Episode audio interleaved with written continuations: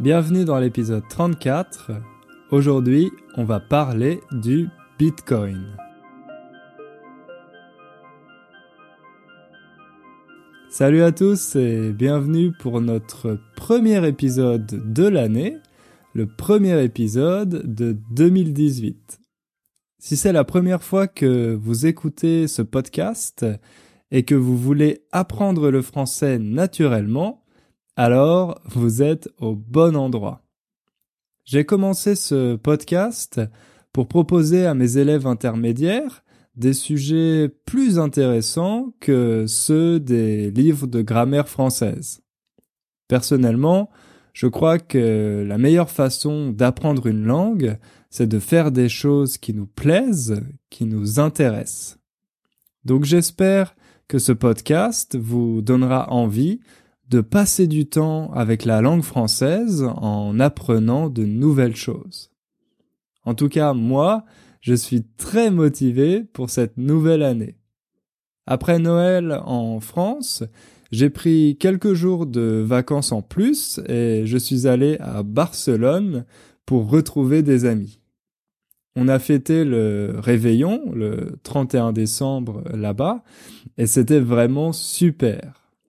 On a profité du soleil et on s'est bien amusé. C'était la deuxième fois que j'allais à Barcelone. C'est une ville que j'adore. D'ailleurs, elle est très populaire parmi les Français. Il y a beaucoup de Français qui partent en vacances en Espagne et en particulier à Barcelone. Si vous n'y êtes pas encore allé, je vous conseille de la visiter un jour. Elle est magnifique et il fait beau presque toute l'année.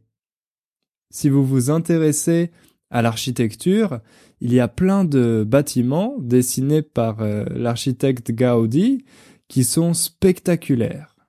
Ça vaut le coup de les visiter. Ah, au fait, vous connaissez cette expression? Ça vaut le coup? Parfois, on dit aussi ça vaut la peine. Ça veut dire qu'une chose est difficile à obtenir, mais qu'elle est tellement intéressante que les efforts nécessaires pour euh, l'obtenir sont justifiés. Un exemple. Vous voulez absolument acheter le nouvel iPhone, alors vous décidez de faire la queue devant le magasin pendant 10 heures le jour de sa sortie. Pour vous, le nouvel iPhone est tellement génial que ça vaut le coup de faire la queue pendant 10 heures pour l'acheter. Personnellement, je trouve que ça ne vaut pas le coup.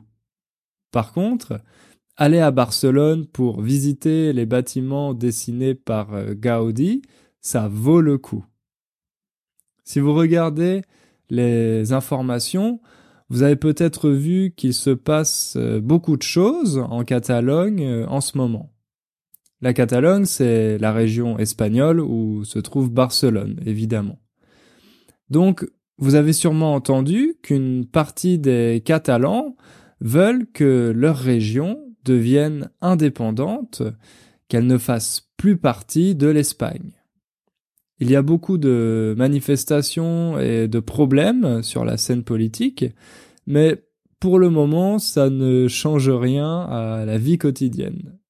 Les restaurants et les musées sont ouverts, la mer et la plage sont bien là.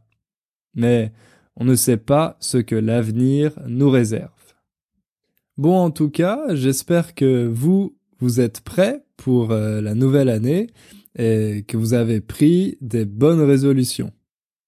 Peut-être que vous avez écouté le dernier épisode du podcast, l'épisode 33, dans lequel je vous donnais des conseils pour bien préparer votre année. Si vous l'avez fait, je suis sûr que vous allez faire d'énormes progrès en français. D'ailleurs, j'en profite pour vous donner un autre conseil. Abonnez-vous au podcast sur iTunes. Comme ça, à chaque fois que je publierai un nouvel épisode, vous le recevrez automatiquement sur votre ordinateur ou votre smartphone. C'est plus pratique que de devoir le télécharger vous-même. Alors, pour commencer l'année, on va parler d'un sujet qui m'a été suggéré par un auditeur du podcast euh, qui s'appelle Marcelo. Marcelo m'a écrit pour me demander de parler du Bitcoin. Donc, merci beaucoup Marcelo pour euh, cette suggestion. C'est une très bonne idée. C'est toujours très intéressant pour moi de savoir quel sujet vous plaise.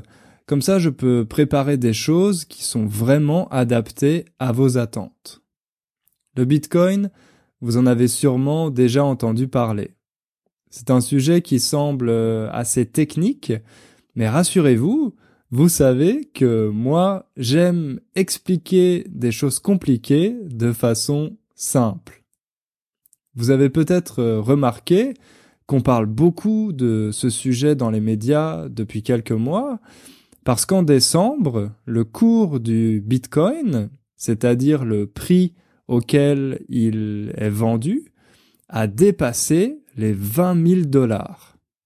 Autrement dit, pour acheter un bitcoin, il fallait payer 20 000 dollars.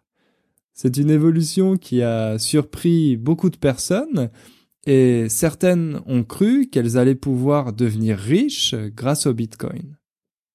Vous avez peut-être aussi remarqué les publicités sur Internet qui vous disent devenez riche rapidement en achetant des bitcoins sur notre plateforme. Mais le problème, c'est que souvent les gens ne savent pas ce qu'il y a derrière le bitcoin. Ils ne comprennent pas vraiment de quoi il s'agit. Donc aujourd'hui, on va essayer de comprendre tout ça ensemble et on va se demander si le bitcoin va remplacer les autres monnaies dans le futur. Ok, alors sans plus attendre, on commence.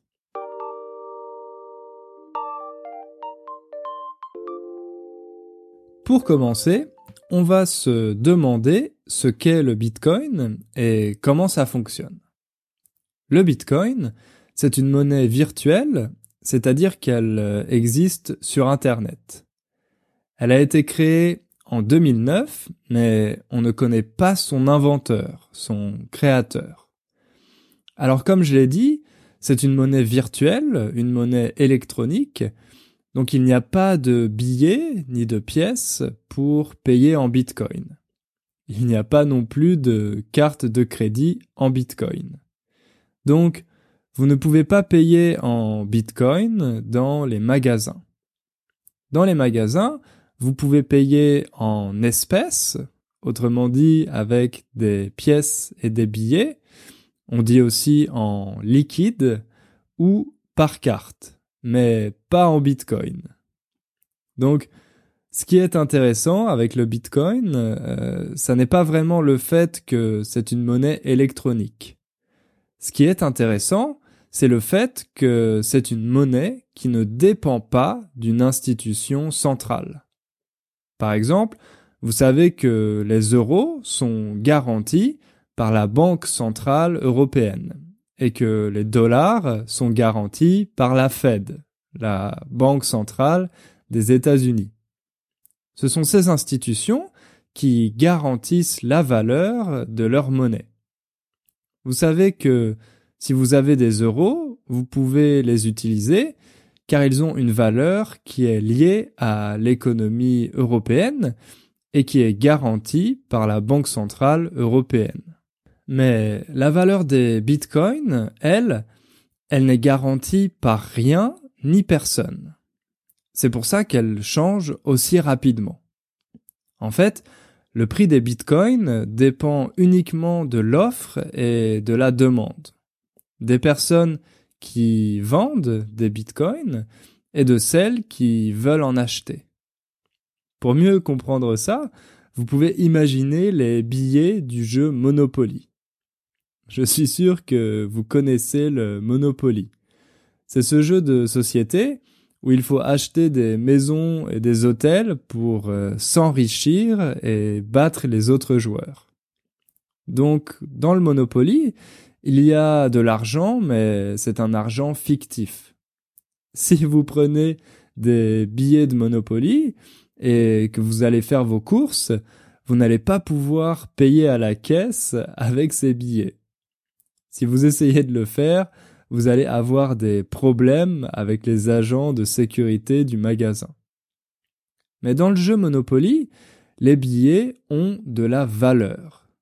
Ils ont la valeur que leur reconnaissent les joueurs. Eh bien, avec les bitcoins, c'est pareil. Les bitcoins ont la valeur qui est reconnue par les personnes qui les utilisent.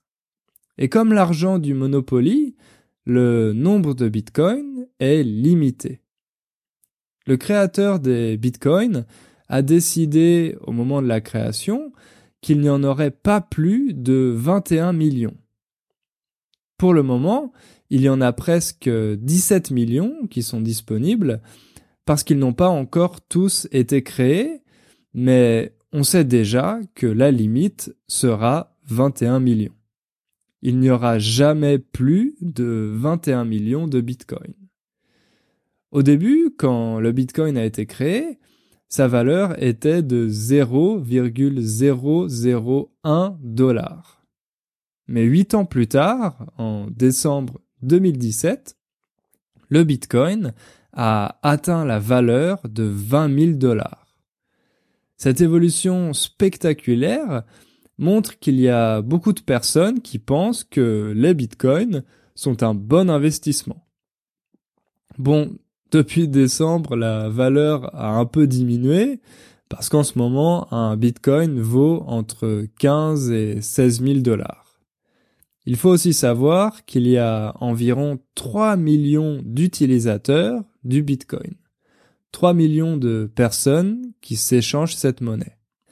Alors concrètement, si vous voulez acheter des bitcoins, comment ça se passe? Il y a plusieurs manières de le faire. La première, c'est de télécharger un logiciel sur votre ordinateur ou votre smartphone qui va vous permettre d'en acheter.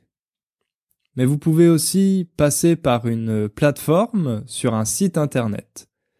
En faisant ça, vous allez obtenir un portefeuille et dans ce portefeuille, vous allez pouvoir acheter et garder vos bitcoins. Votre portefeuille a un code unique. Ce code est très important parce que si vous le perdez, vous perdez vos bitcoins pour toujours. Mais surtout, quand vous avez ce portefeuille, vous rejoignez le réseau des bitcoins. Autrement dit, vous aussi, vous faites partie de la chaîne. Vous devenez un maillon de la chaîne des bitcoins. En fait, chaque euh, utilisateur de cette monnaie joue le rôle de client et de serveur. C'est ce qu'on appelle un système de pair à pair, peer-to-peer en anglais. Peut-être que vous connaissez ce système avec les téléchargements parce qu'il existe des plateformes de pair à pair pour euh, télécharger des films. Grâce à cette plateforme, les données sont partagées sur les ordinateurs de plusieurs personnes et ces ordinateurs constituent un réseau. Donc c'est pareil avec le Bitcoin. Comme tous les utilisateurs constituent une chaîne, ils constituent le réseau qui permet d'échanger des bitcoins. Derrière ça, il y a une technologie qui s'appelle la blockchain. La blockchain, c'est un peu comme euh, un historique où sont enregistrés toutes les transactions de Bitcoin. Comme ça, les utilisateurs savent toujours qui possède des Bitcoins et quelle quantité est disponible. Il y a aussi des utilisateurs spéciaux qui s'appellent des mineurs et qui sont chargés de contrôler toutes les transactions et de les valider. Donc, pour qu'une transaction en Bitcoin soit acceptée, elle doit être validée par les mineurs du réseau. C'est ça qui garantit sa sécurité. Et ces personnes, ces mineurs, ont aussi la possibilité de produire de nouveaux bitcoins. C'est ce qu'on appelle le mining. Évidemment, c'est quelque chose de très compliqué parce que pour le faire, il faut des ordinateurs extrêmement puissants. Donc vous, avec votre simple ordinateur, bien sûr, vous ne pouvez pas produire de nouveaux bitcoins. Il faut avoir plusieurs ordinateurs avec une énorme puissance de calcul et ça consomme aussi beaucoup d'énergie. Donc pour la majorité des personnes, ça n'est pas rentable de produire des bitcoins parce que ça coûte très cher. Ok, je pense que vous avez compris en quoi consiste le bitcoin et comment ça fonctionne. Donc maintenant, on va se demander pourquoi il y a tellement de gens qui s'intéressent à cette monnaie, quels sont ses avantages, mais aussi ses inconvénients.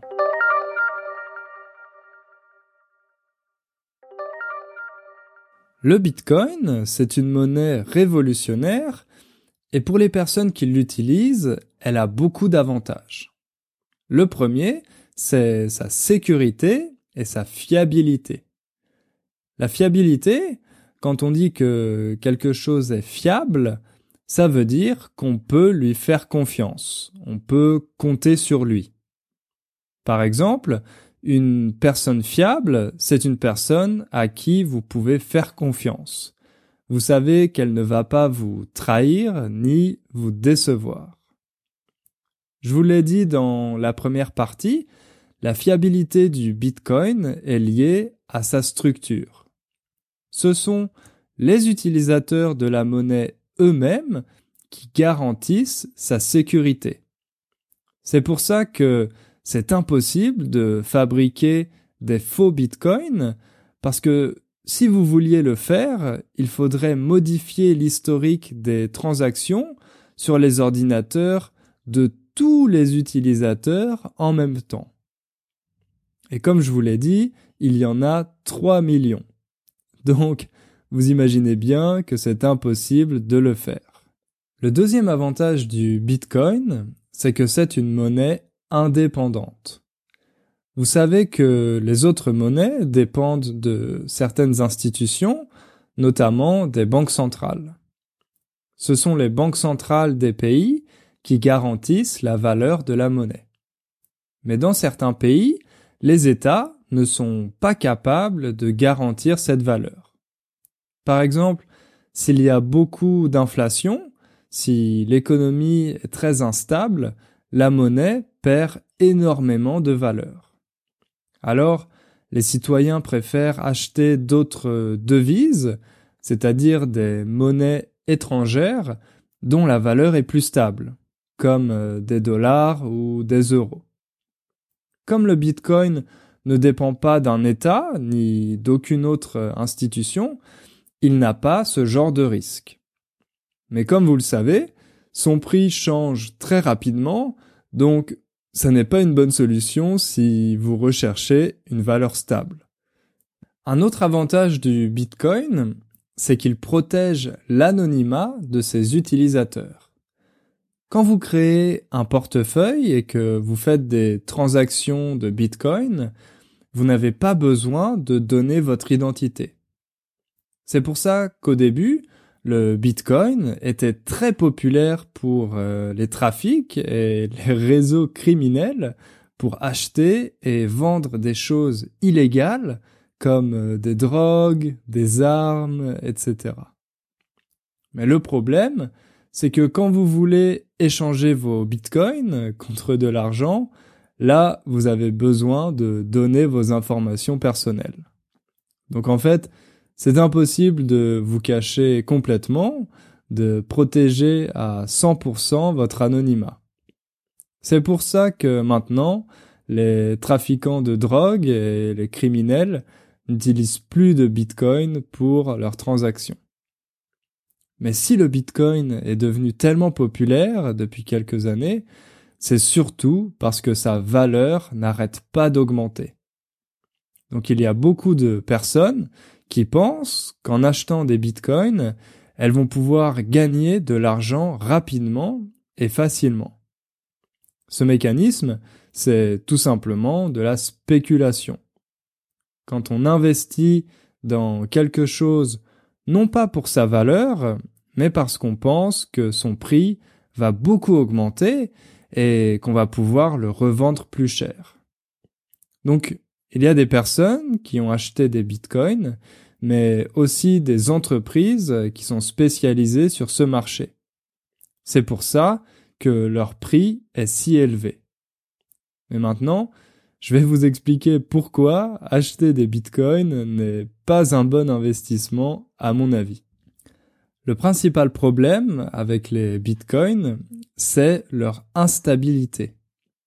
En fait, il n'y a pas de règles claires, il n'y a pas de cadre juridique pour garantir leur valeur.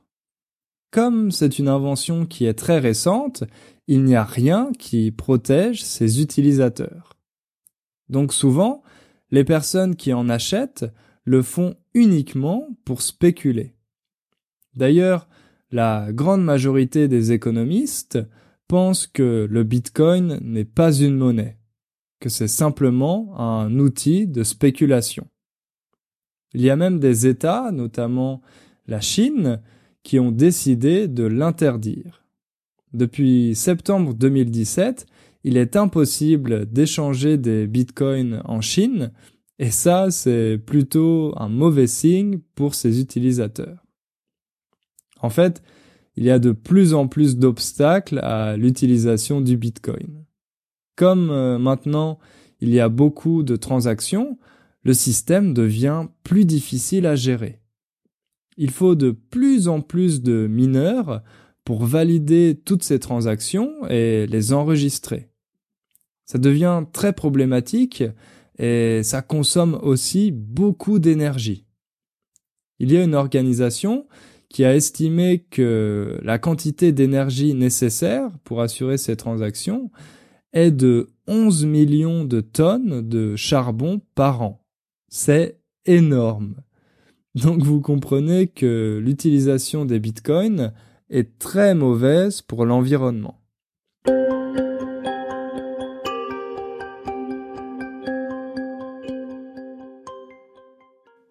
Mais le plus intéressant, avec le Bitcoin, c'est la technologie qu'il y a derrière. Comme je vous l'ai dit, cette euh, technologie s'appelle la blockchain. Le magazine euh, The Economist a déjà écrit il y a deux ans que la blockchain pourrait changer le monde. Et certains investisseurs de la Silicon Valley pensent que c'est l'innovation technologique la plus importante depuis Internet. Donc à mon avis, c'est important de comprendre en quoi elle consiste. Pour comprendre la blockchain, imaginez que vous êtes à une réunion au travail. Il y a une personne qui prend des notes, qui retranscrit tout ce que les participants disent.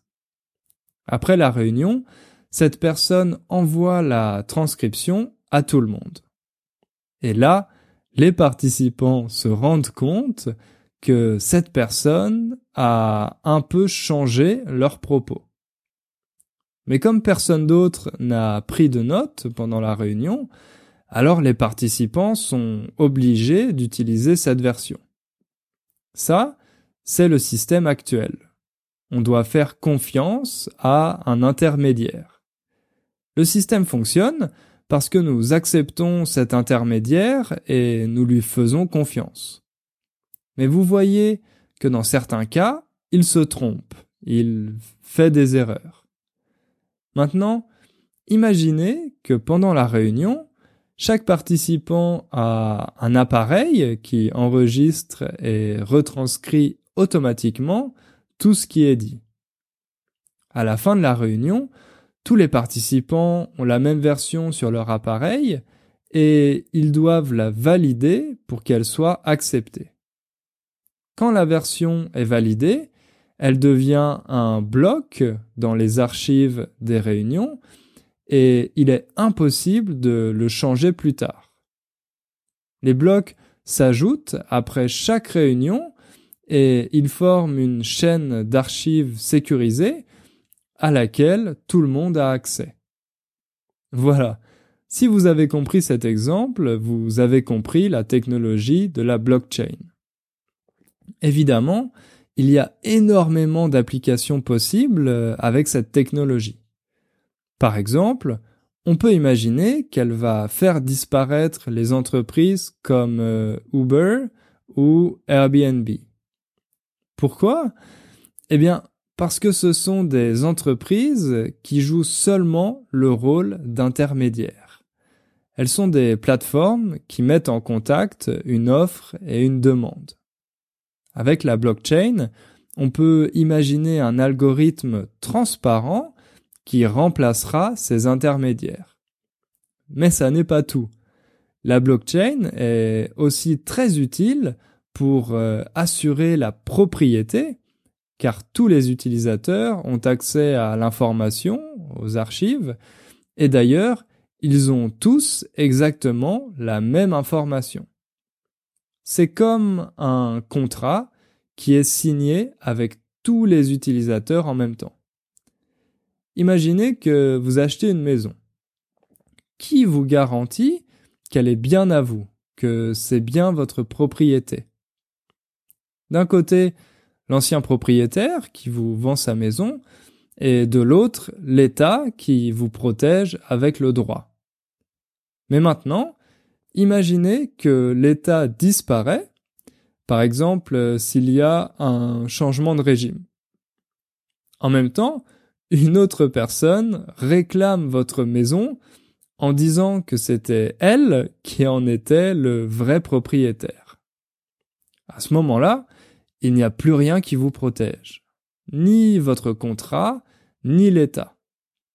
Mais si vous aviez acheté votre nouvelle maison avec le système de la blockchain, tous les autres citoyens du pays auraient validé votre achat. Votre propriété serait enregistrée dans les archives et reconnue par tous les citoyens, pas seulement par euh, l'État et l'ancien propriétaire.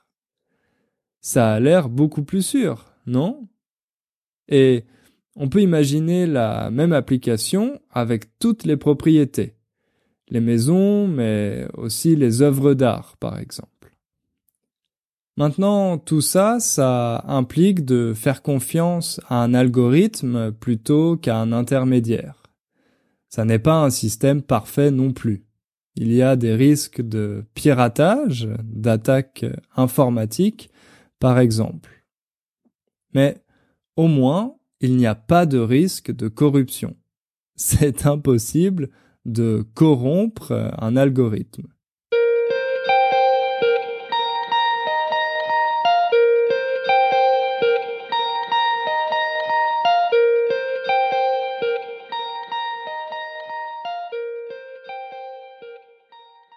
Voilà, nous arrivons à la fin de ce podcast. Euh, j'espère que ça n'était pas trop technique, que ça n'était pas trop difficile à comprendre. En tout cas, je vous conseille de ne surtout pas investir dans le Bitcoin. C'est un investissement très risqué, c'est de la pure spéculation, et il y a des gens qui ont perdu beaucoup d'argent à cause de ça mais intéressez-vous plutôt à la technologie derrière le Bitcoin, à la blockchain, parce que ça, c'est quelque chose qui va peut-être révolutionner notre quotidien. Si vous voulez en savoir plus, je vais ajouter des liens dans la description de l'épisode, des liens pour euh, des vidéos de conférences en français sur la blockchain. En tout cas, merci de m'avoir écouté, merci d'être euh, de plus en plus nombreux à me laisser des évaluations sur euh, iTunes et Facebook. Ça me fait très plaisir de voir que je vous aide à progresser en français. C'est vraiment incroyable pour moi de pouvoir aider tellement de personnes. Dans deux semaines, ça sera un épisode un peu plus léger, un peu plus facile, parce que je vous raconterai une histoire. En attendant, n'oubliez pas de faire un peu de français tous les jours et de faire des choses qui vous plaisent pour rester motivé. À bientôt!